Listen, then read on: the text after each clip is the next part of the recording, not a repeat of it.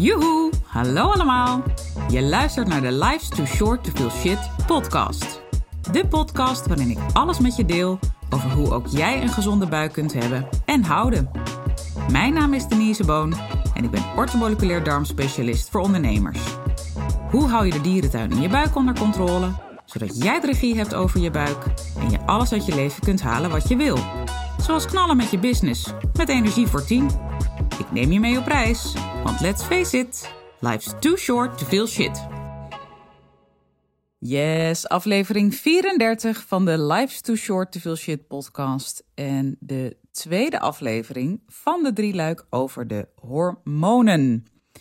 In de vorige aflevering hebben we ingezoomd op de bijnier en de bijnieras. En waarom die zo letterlijk dominerend kan zijn. Nu gaan we het hebben over de schildklier. Maar voordat we dat doen, heb ik nog een winnaar van het maandmenu te verloten. Althans, de loting heeft al plaatsgevonden, maar de winnaar bekendmaken. En je maakt daarmee kans, uh, of je maakt daarmee, je maakt kans op mijn histamine maandmenu te waarde van 97 euro als je mijn podcast deelt via Insta of Facebook. Tag me dan wel even, anders weet ik niet dat je hem deelt. Mag ook op andere manieren, maar laat het me in ieder geval even weten.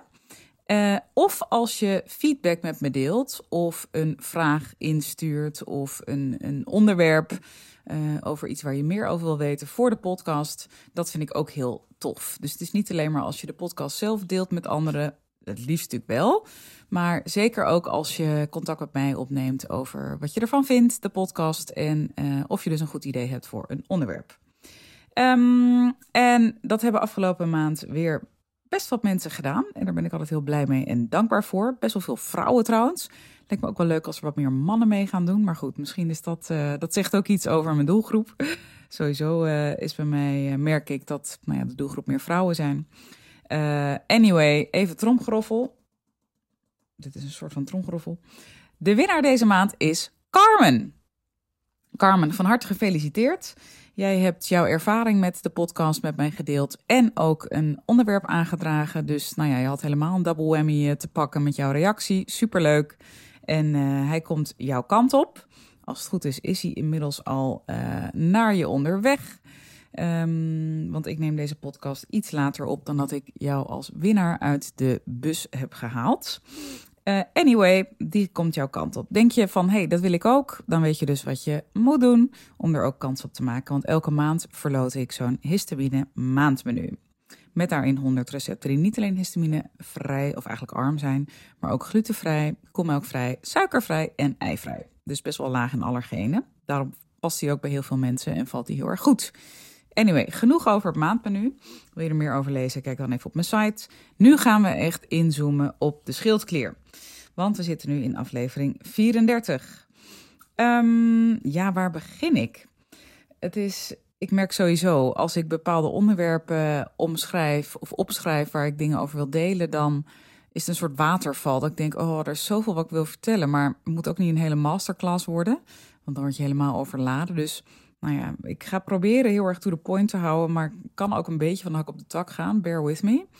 Um, laten we beginnen met dat de schildklier um, eigenlijk de thermostaat van het lichaam is. Zo kun je het wel zien. Dus de schildklier regelt voornamelijk de zeg maar, warm-koude ervaring van je lijf. Doet nog heel veel meer hoor. Maar ik sla me altijd graag even plat op uh, wat de hoofdmoot is van een orgaan in dit geval. En uh, dat is in ieder geval een van de belangrijkste functies van de schildklier. Tuurlijk, schildklier is ook heel belangrijk bij je immuunsysteem, hè, betrokken bij, uh, bij de afweer. Um, maar goed, nogmaals, eventjes, ik hou ervan om dingen in de spotlight te zetten en uit te lichten. Dus we zoomen even in onder andere op dat het de thermostaat van het lichaam is.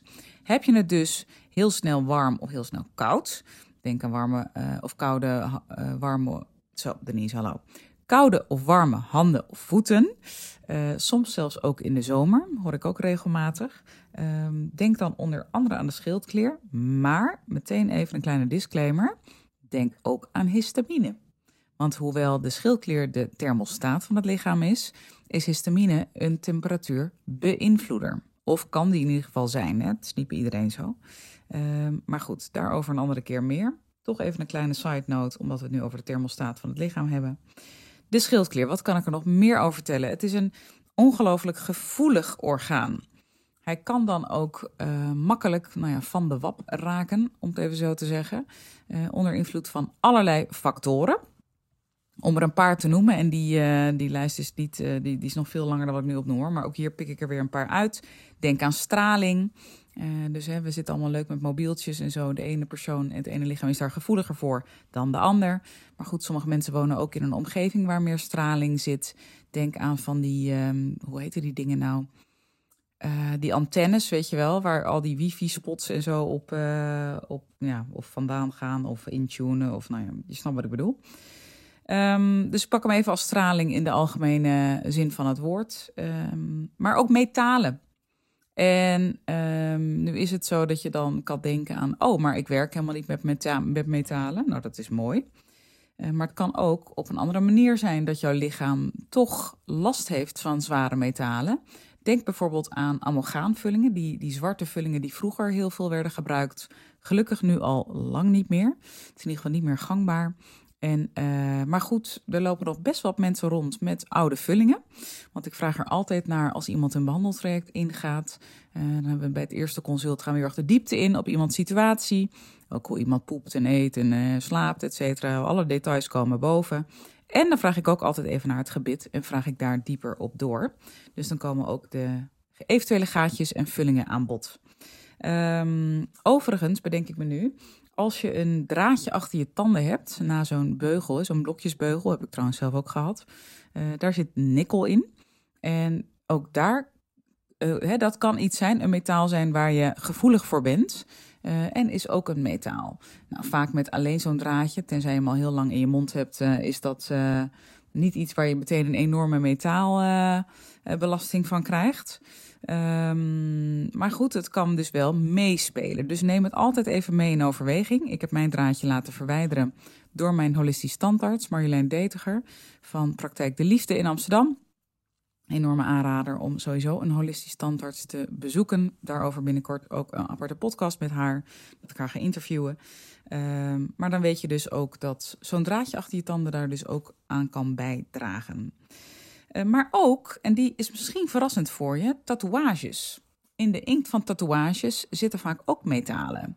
Nou, stel voor jouw hele rug zit vol en je hebt het niet zo nauw genomen met onderzoek op um, welke tattoozetter je uh, bezoekt en met wat voor inkt hij of zij werkt.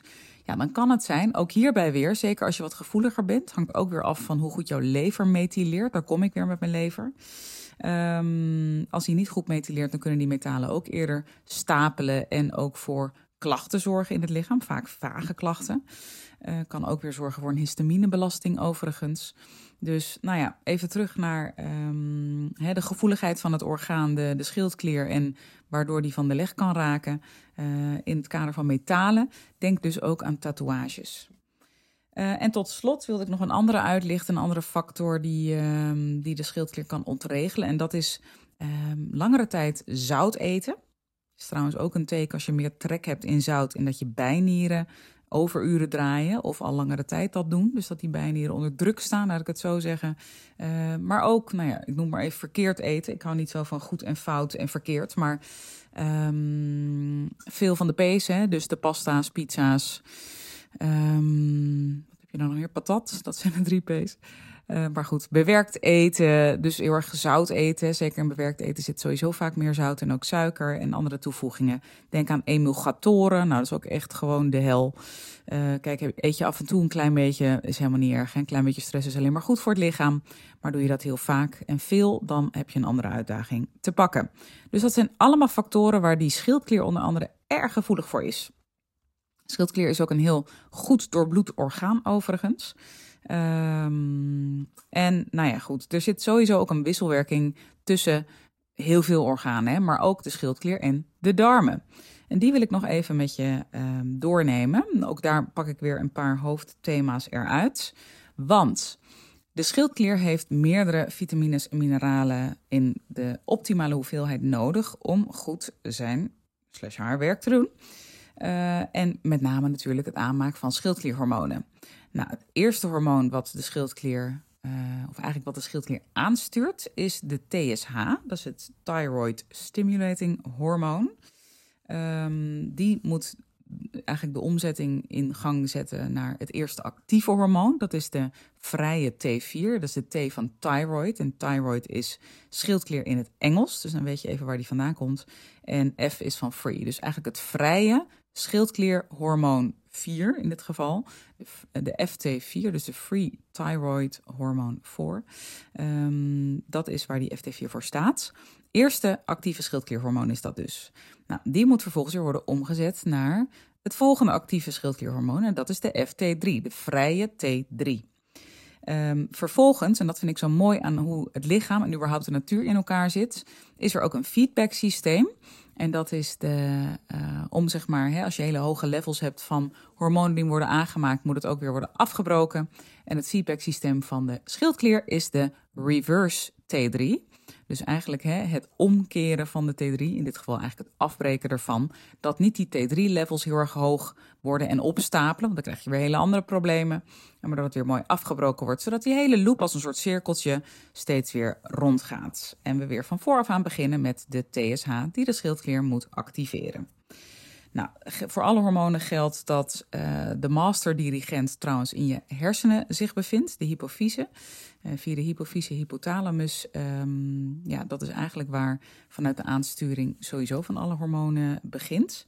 Maar goed, we hebben het nu even over als we bij de schildklier aangekomen zijn, dan is het eerste um, activerende hormoon is die TS, TSH. Sorry, ik zeg verkeerd. Um, we hadden het over de darmen, want um, die vitamines, mineralen, om die omzetting dus van die hormonen die we net hebben benoemd, goed plaats te laten vinden. Uh, ja, je hebt meerdere vitamines en mineralen nodig hoor. Ik licht er ook hierbij weer een paar uit. Een paar zet ik er in de spotlight. Specifiek voor de schildklier. Nou, jodium, dat is wel algemeen bekend, lijkt me. Uh, selenium, ook een hele belangrijke, een belangrijk spoorelement waar heel veel mensen een tekort aan hebben. Ook belangrijk trouwens voor een goede methylering van de lever. Maar denk ook aan koper, zink, um, vitamine D en vitamine K. Ook een hele belangrijke. En die laatste brengt me sowieso al uh, met een linkje naar de darmen. Want jouw darmbacteriën, je goede darmbacteriën, uh, die produceren vitamine K. Dat moeten ze in ieder geval doen. En dat kunnen ze ook alleen maar doen als er voldoende van de good guys in de darm aanwezig is. Dus heb je daar een disbalans in de darm, en dat kan van alles zijn. Hè? Je hoort natuurlijk regelmatig over de dierentuin die is ontploft. Het kan ook zijn dat er een ontstekingsreactie zit. Uh, nou, er kunnen echt ontzettend veel dingen uh, gaande zijn in die darm. Anyway, we pakken hem even op de hoofdmoot. Ik pak hem even onder disbalans. Als er een disbalans in de darm zit, dan kan dus ook die vitamine K aanmaak minder goed verlopen. En dat kan dus ook alweer invloed hebben op je schildklier. Überhaupt, de opname van vitamines en mineralen vindt ook in plaats hè, in je darmen. Als daar de boel hapert, uh, dan heb je ook al een uitdaging. Want ook dan heb je dus onvoldoende vitamines en mineralen tot je beschikking. In ieder geval in dit geval voor de schildklier. Om die omzetting van die hormonen goed plaats te laten vinden. En ook het afbreken ervan. Dus die hele feedback loop die we net bespraken. Daar, uh, ja, die, daar, ja, daar kunnen spaanders vallen. Hè? Dat kan spaak lopen. Dus die opname van die vitamines en mineralen in de darm is ook heel belangrijk. Nou, vervolgens is het natuurlijk belangrijk dat je voldoende vitamines en mineralen tot je neemt. In de zin van uh, voldoende groente en fruit, met name. Uh, maar goed, B12 is ook een hele belangrijke. Hè? Daar hebben we het eerder ook over gehad met betrekking tot de maag en het maagzuur. Je hebt ook voldoende maagzuur nodig om het stofje intrinsieke factor aan te maken. En dat heb je weer nodig om B12 op te nemen. Nou, B12 is ook weer een hele belangrijke speler voor je lever. Anyway, wisselwerking tussen hè, uh, meerdere organen, zoals ook je lever, schildklier, darmen. Daar zit natuurlijk ook een, uh, een driehoek tussen. Um, dus je moet ze goed opnemen, je moet ze voldoende tot je nemen. En tot slot moet er ook nog in het kader van vitamines en mineralen niet al te veel andere processen gaande zijn. Bijvoorbeeld in die darmen, waar het een chaos kan zijn, waardoor er extra vitamines en mineralen opgesoupeerd worden in de battle. Hè, het, het in balans krijgen eigenlijk van die, die chaos daarbinnen. Uh, zoals bijvoorbeeld als de dierentuin is ontploft. Als er een parasiet heeft weten aan te haken, ontstekingsreactie in de darm zit, die laatste kan ook uit andere um, hoeken komen en hoeft niet per se door een pathogeen te zijn. Door een ziekmaker kan ook zijn onder invloed van voeding. Kan onder heel veel invloeden zijn. Anyway, als er een ontsteking zit, dan uh, dat ook extra van die resources op. Ehm, en wat ook een hele belangrijke is, nu we het toch over die darmen hebben, is dat zo'n 20% van de omzetting van die vrije T4 naar die vrije T4, dus eigenlijk het eerste actieve schildklierhormoon naar het tweede actieve schildklierhormoon, dat die plaatsvindt in je darmen. Maar ook daarvoor zijn voldoende goede darmbacteriën nodig.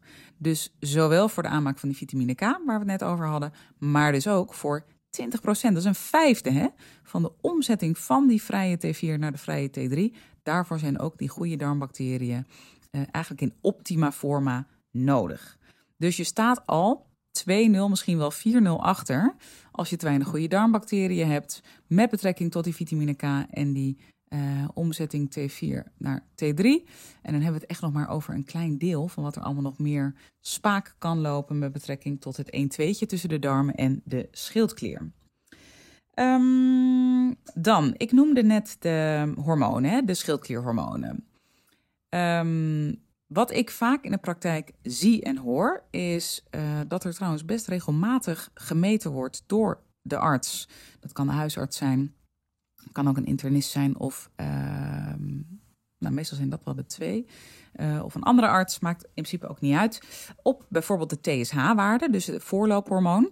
Soms ook de FT4, hè, vrije T4. Maar daar houdt het meestal bij op. Dus meestal worden die twee hormonen gecheckt. In het kader van, nou, we checken even, eh, doen een paar checks en balances op de schildklier. Uh, alleen wat ik zelf jammer vind, is dat er vaak ook aan de hand van die twee waarden op dat moment een conclusie wordt gehangen aan hoe op dat moment de schildklier werkt slash zou werken. En in mijn perceptie heb je toch echt, om een volledig beeld te krijgen van die schildklier, ook de waarde van alle vier die hormonen nodig. Dus dat is de TSH, de FT4, de FT3, maar ook de reverse T3. Want die laatste, als die feedback loop niet goed werkt en er bijvoorbeeld te veel uh, reverse T3 wordt aangemaakt, dan kan dat eigenlijk blokking zijn voor de, de vrije T3. Want die haken namelijk aan op dezelfde receptor. Dus het kan heel goed zijn dat er misschien wel voldoende vrije T3 wordt aangemaakt. Maar als die reverse T3 die receptor bezet houdt, ja, dan heb je, uh, kan je lichaam eigenlijk niet voldoende profiteren van die vrije T3. En dat is heel erg zonde en jammer, want dan kun je alsnog uh, heel veel klachten krijgen, of een aantal klachten, die heel erg lijken op een tekort aan schildklierhormonen. Denk bijvoorbeeld aan kou, hè, wat even over de thermostaat van het lichaam, overgewicht, uh, vermoeidheid. zijn echt nou ja, veel voorkomende symptomen en ook klachten die uh, kunnen horen bij een schildklier die uh, te hard moet werken. Dus die um, dus eigenlijk te traag werkt. Aan de andere kant van het spectrum, je kan ook een te snel werkende schildklier hebben. Kun je ook merken trouwens aan kou hoor. Hoeft niet per se altijd, hè. Kou, koudgevoeligheid hoeft niet per se te liggen aan dat die um, te traag werkt. Kan ook zijn dat die te snel werkt. Maar goed, uh, het kan ook zijn dat je daardoor juist te warm hebt. Daar heb ik al heel veel uitzonderingen op de regel gezien. Dus sta je daar niet te veel blind op, op zo'n symptomenlijstje. Laat goed die vier hormonen in kaart brengen. Uh, en vooral, he, heel veel mensen herkennen zich al snel in uh, klachtenlijstjes, om maar even zo te zeggen. Oh, eh, ik zie het al, ik heb een leaky gut. Of, oh, nee, het is mijn schildklier. Of ja, ik herken ook alles bij histamine laat het testen en laat het meten. Want uh, hoe vaak ik al niet in de praktijk de uitzondering op de regel gezien heb, is echt, nou, best vaak, laat ik het zo zeggen. Dus doe geen aannames. Meten is weten. En dat geldt dus ook, want daar had ik het net over. Ik wilde bijna alweer doorgaan. Uh, met betrekking tot die schildklier. Wil jij weten hoe jouw schildklier op dit moment functioneert? Laat dan alle vier die hormonen in kaart brengen. En dat kan soms een beetje, nou, zonder wrijving geen glans, uh, tot een battle leiden met je arts. Je kan ook heel veel dingen zelf laten meten. Uh, de, raadpleeg wel altijd een deskundige als je dat doet. En ga niet zelf lopen googlen en uh, dingen interpreteren. Een conclusie aan de hand van uh, de gemeten schildklierhormonen, die kun je niet zelf stellen. Dat moet echt altijd, vind ik, door een, een arts of een deskundige gedaan worden. Dus ga niet zelf alleen maar googlen en, en doen. Maar laat wel zelf het een en ander onderzoeken. En of het via je arts is of via een ander, dat is aan jou. Maar dan weet je in ieder geval dat ik je aanraad om die vier hormonen in kaart te brengen. Um, ben ik nog wat vergeten? Ik ga nog even mijn mental note langs. Want er was volgens mij nog iets wat ik wilde zeggen over die reverse. Ehm, ja, ik wil er nog één ding over zeggen. Dan kom ik toch weer even op mijn, mijn favoriete lever uh, uit. Um, want ik had net even over die reverse T3 en de vrije T3. En de receptor waar ze allebei op aanhaken. Um, stel voor, er zit daar een hapering. Hè? Daar zit um, iets wat niet lekker loopt. En wat ook een verkeerd beeld kan geven van um, jouw schildklier en de klachten die je ervaart. Schildklierwaarde moet ik zeggen. dan kan het ook zijn dat het komt door een omzettingsprobleem in de lever. Want dat hebben we het al eerder over gehad. De lever uh, moet ook heel veel hormonen afbreken. Waaronder dus ook voor de schildklier.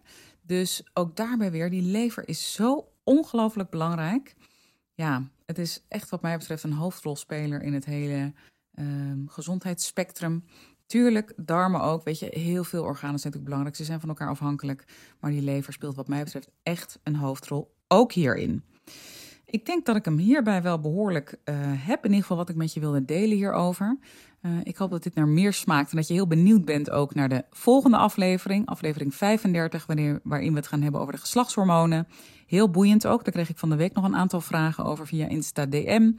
Uh, dus wil je er meer over weten, uh, luister alsjeblieft ook de volgende. Vond je dit interessant? Deel hem alsjeblieft. Tag mij, dan zie ik het. En maak je kans op het maandmenu, het histamine maandmenu, waarde van 97 piek.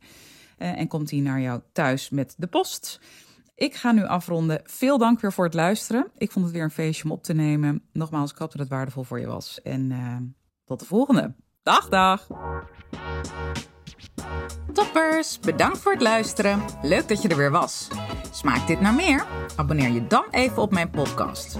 Zo zorg je ervoor dat je geen enkele updates mist en dat jij volledig up-to-date bent over hoe jij je buik gezond houdt with fun and ease. En als mijn afleveringen waardevol voor je zijn, laat hem dan even weten. Vind ik leuk. Je maakt me het meest blij met een korte review via iTunes of Spotify. Alleen het aantal sterren aangeven dat jij de podcast waard vindt is voldoende. Je kunt me ook taggen via Instagram, bijvoorbeeld door een screenshot te maken van de aflevering en die via je verhalen te delen. Met beide dingen, zowel de rating als de screenshot van de aflevering, maak jij kans op een histamine maandmenu kookboek te waarde van 97 euro. De winnaar maken we bekend in de eerste podcast van de maand. Tot de volgende keer!